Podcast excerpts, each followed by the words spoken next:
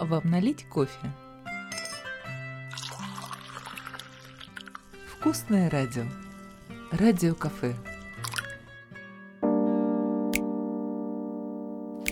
У меня нет любимого жанра среди книг. Я читаю и фэнтези, и классику. Книги следует читать так же неторопливо и бережно, как они писались. Генри Таро. Я очень люблю читать книжки, особенно фантастику и приключения, потому что фантастика, она развивает воображение, и иногда, что тут скажешь, охота немножко отойти от повседневных научных текстов и чуть-чуть расслабиться. Книга Жор. Добрый день, дорогие слушатели! У микрофона Анжелика Лукина. В нашем радиокафе за столиком новая компания – это школьники, точнее школьницы, которым жутко интересно все, что связано с литературой и литературным творчеством. Поэтому они решили знакомиться сами и знакомить нас и вас с новосибирскими поэтами и писателями, возможно, такими же начинающими, молодыми, но жутко интересными юношами и девушками. Хотя время покажет, возможно, будут и более зрелые авторы – Первая гостья – поэтесса Маша Штольц. За столиком со мной и Машей Дарья Бубенова и Александра Шуляк. Кажется, мы немного засмущали нашу гостью. Оказывается, это ее первое интервью. Меня зовут Маша Штольц, я учусь на юриста. Я не знаю, как так получилось, но я уже заканчиваю юридический вуз. Но это не важно. Я очень люблю рисовать. Поэзия не единственное, чем я люблю заниматься.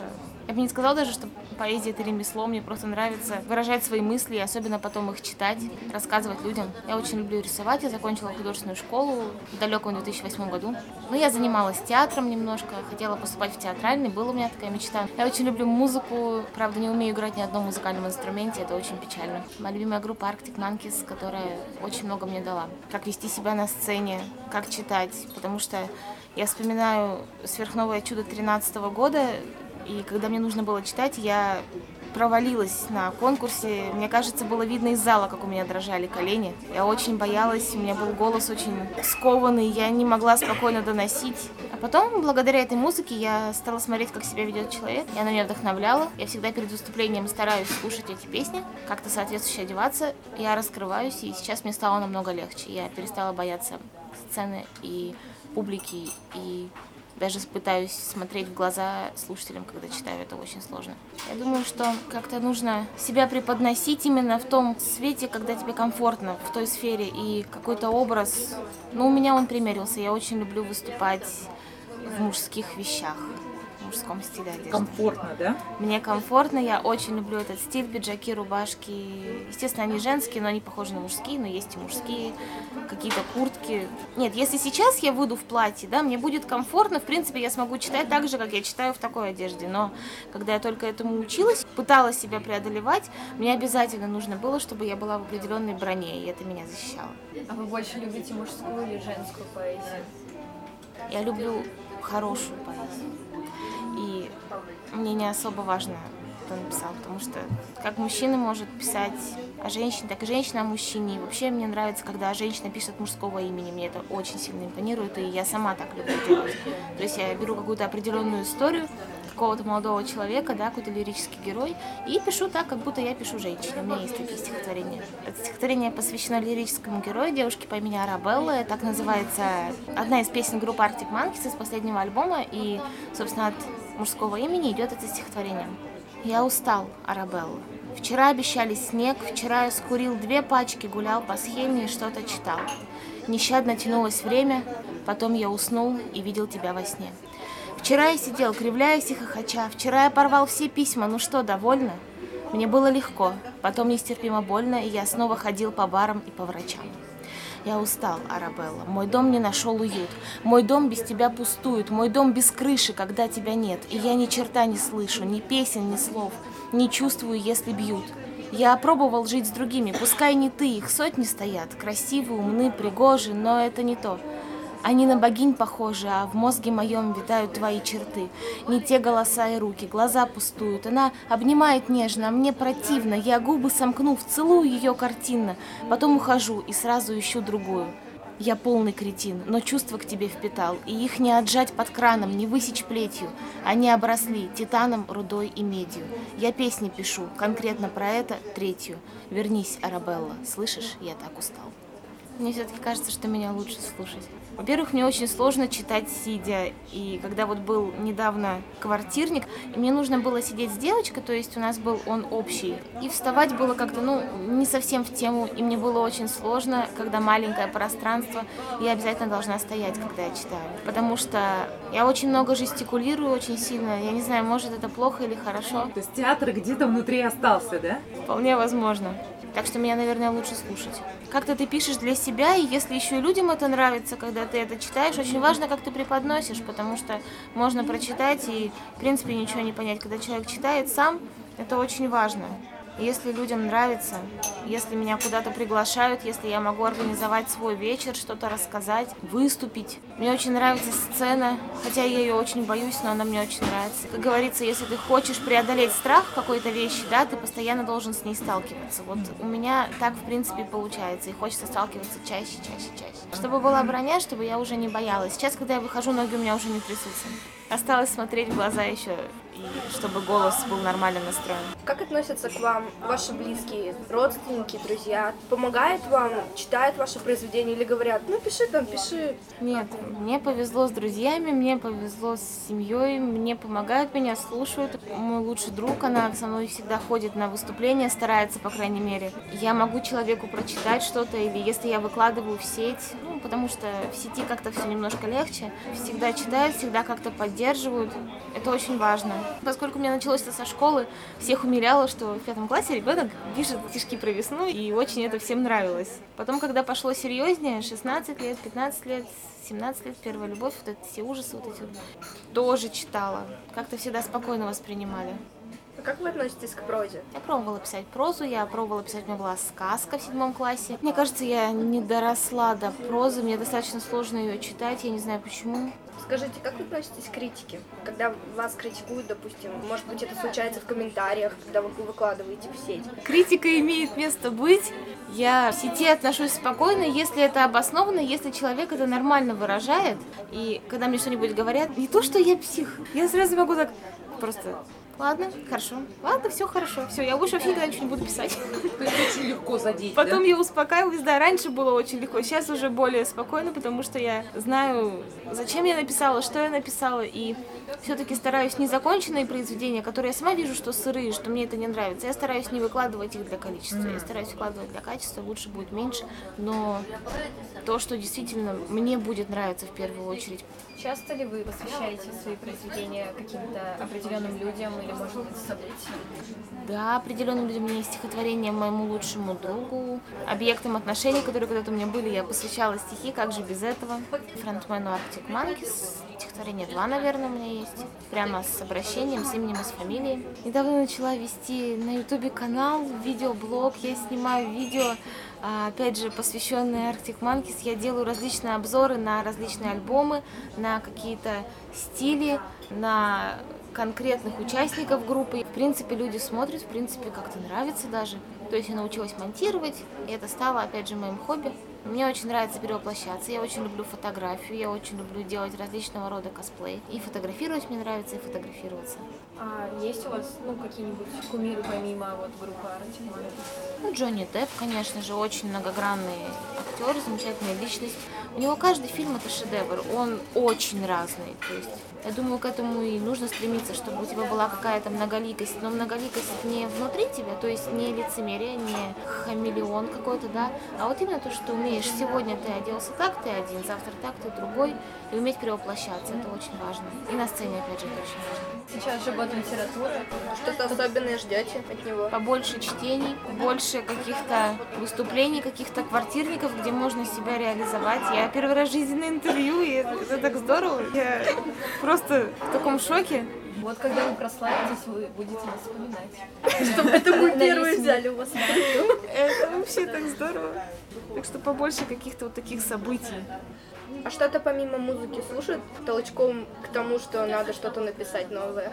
Что является источником вдохновения? Банально увидела красивую фотографию. У меня есть стихотворение, которое называется «По первой строчке». Вчера из моей груди проросли цветы. Я просто сидела в интернете, зависала ВКонтактике, лазила, короче, по картинкам, увидела картинку, когда лежит молодой человек, он просто кричит в небо, у него из груди рвется цветок. Обалденная отфотошопленная фотография. Я просто села, и оно сразу написалось. На меня произвело очень большое впечатление. И также какое-то душевное, может быть, потрясение или наоборот душевный такой полет, когда мне либо очень хорошо, либо мне очень плохо, тоже может что-нибудь написаться.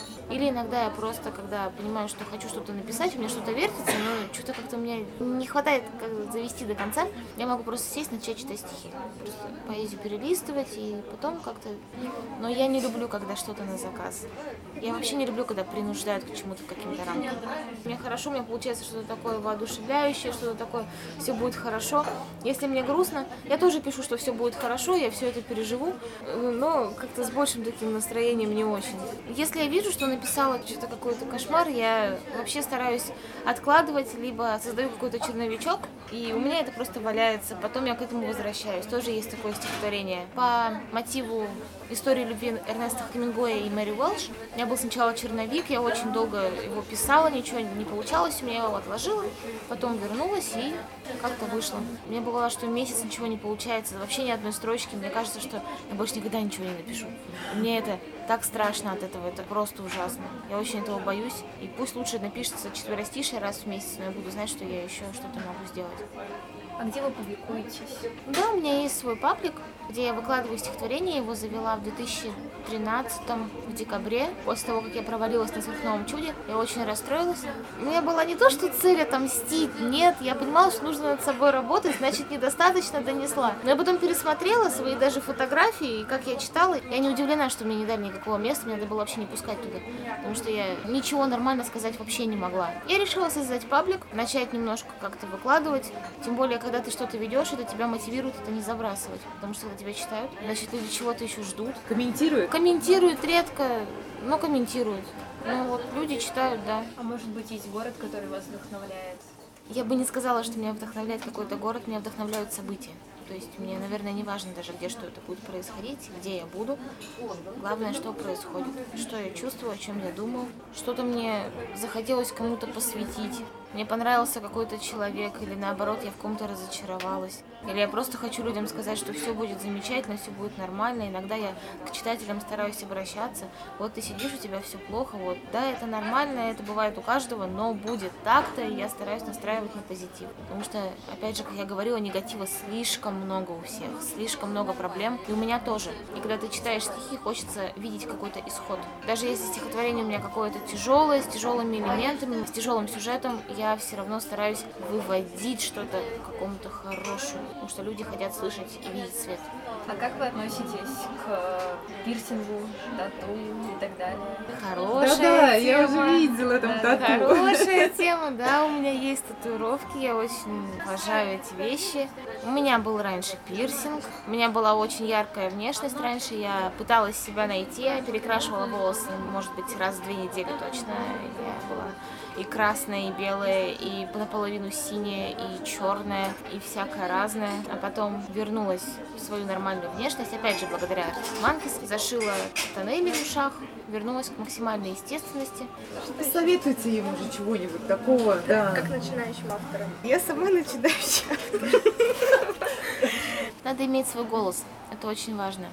Свой голос, свой стиль, свою манеру поведения, общения, написания. Не то, что там у меня какой-то размер такой, что я пишу там без запятых, и я такой весь поэт, а вы ничего не понимаете. Это полный бред. Я считаю, что классика, она есть классика. Как люди хотели читать со знаками препинания, как людям нужна грамотность, как людям нужны какие-то красивые вещи, они всегда будут их хотеть. Но свой голос, свой стиль, своя подача, важно, как ты читаешь, как ты это подаешь, как ты преподносишь. Поэтов очень много, и, наверное, важно, чтобы люди полюбили именно вас, как вы себя ведете, как вы общаетесь, вашу личность. Мне кажется, важно очень формировать личность. Когда-нибудь, может, она у меня сформируется. Что помогает, вот, кстати, сформировать личность? Иметь свое мнение, не бояться неудач, потому что без провалов не бывает ничего, и если что-то не получилось, мне кажется, можно перепсиховать, перестиховать и не бросать никогда, потому что если у тебя это получается, то значит это нужно дальше продвигать, это по-любому будет сложно. Есть вещи, в которых я убеждена, но даже если это идет какая-то критика стихотворения или критика моей подачи, если брать вопрос творчества, были люди, которые писали, что вот мне очень понравилось, как ты читала, но тебе нужно то-то, то-то, лучше смотреть опять же в глаза. Вот на самом деле зритель самый честный критик, то есть не предвзятый зритель, не тот, который там, твой бывший одноклассник, он хочет там тебе сказать, что ты не очень, а вот люди, которых ты видишь первый раз в жизни. Если им действительно понравилось, если они говорят, что это здорово, значит, ты не облажался, значит, это реально было хорошо. А если как-то не очень, то значит, действительно нужно работать. Но я в этом плане сама всегда понимаю, я ощущаю, если я прочитала здорово, мне прям хорошо, я это чувствую, что вот Маша сегодня ты молодец. А если меня дрожали колени, я запиналась, постоянно смотрела в книгу, что-то терялась и вообще потом чуть ли не убежала со сцены, я понимаю, что это ужасно, надо с этим что-то делать быстрее. А есть у вас такие произведения, ну, вашего сочинения, которые вызывают постоянно очень большие эмоции какие-то? Есть стихотворение у меня позитивное. Я напишу. Хоть тема давно избита, каждый второй про вечное говорит, если в стакане будет чуть-чуть налито. Леннон и Йока, мастер и Маргарита. Роза и Джек, Мария и Пьер Кюри. Ты ведь и сам в холодных больших проспектах ищешь кого-то, взглядом сверлишь прохожих, смотришь под ноги, тонешь в магнитных спектрах, в парках, метро, в трамваях, в торговых центрах. Столько людей отчаянно не похожих. Столько людей и столько различных песен в тысячный раз поставленные на репит. Мир не дурак, не скучен, ничуть не пресен. Каждый из нас по-своему интересен. Каждый из нас о ком-то сейчас молчит. Если в душе и в сердце немного пусто, сделаем то, что ранее не могли. Встанем, придем, в объятиях сожмем до хруста, сделаем все. Давайте покажем чувства, станем легендой в мире большой любви. Его я всегда читаю последним. И, и ухожу.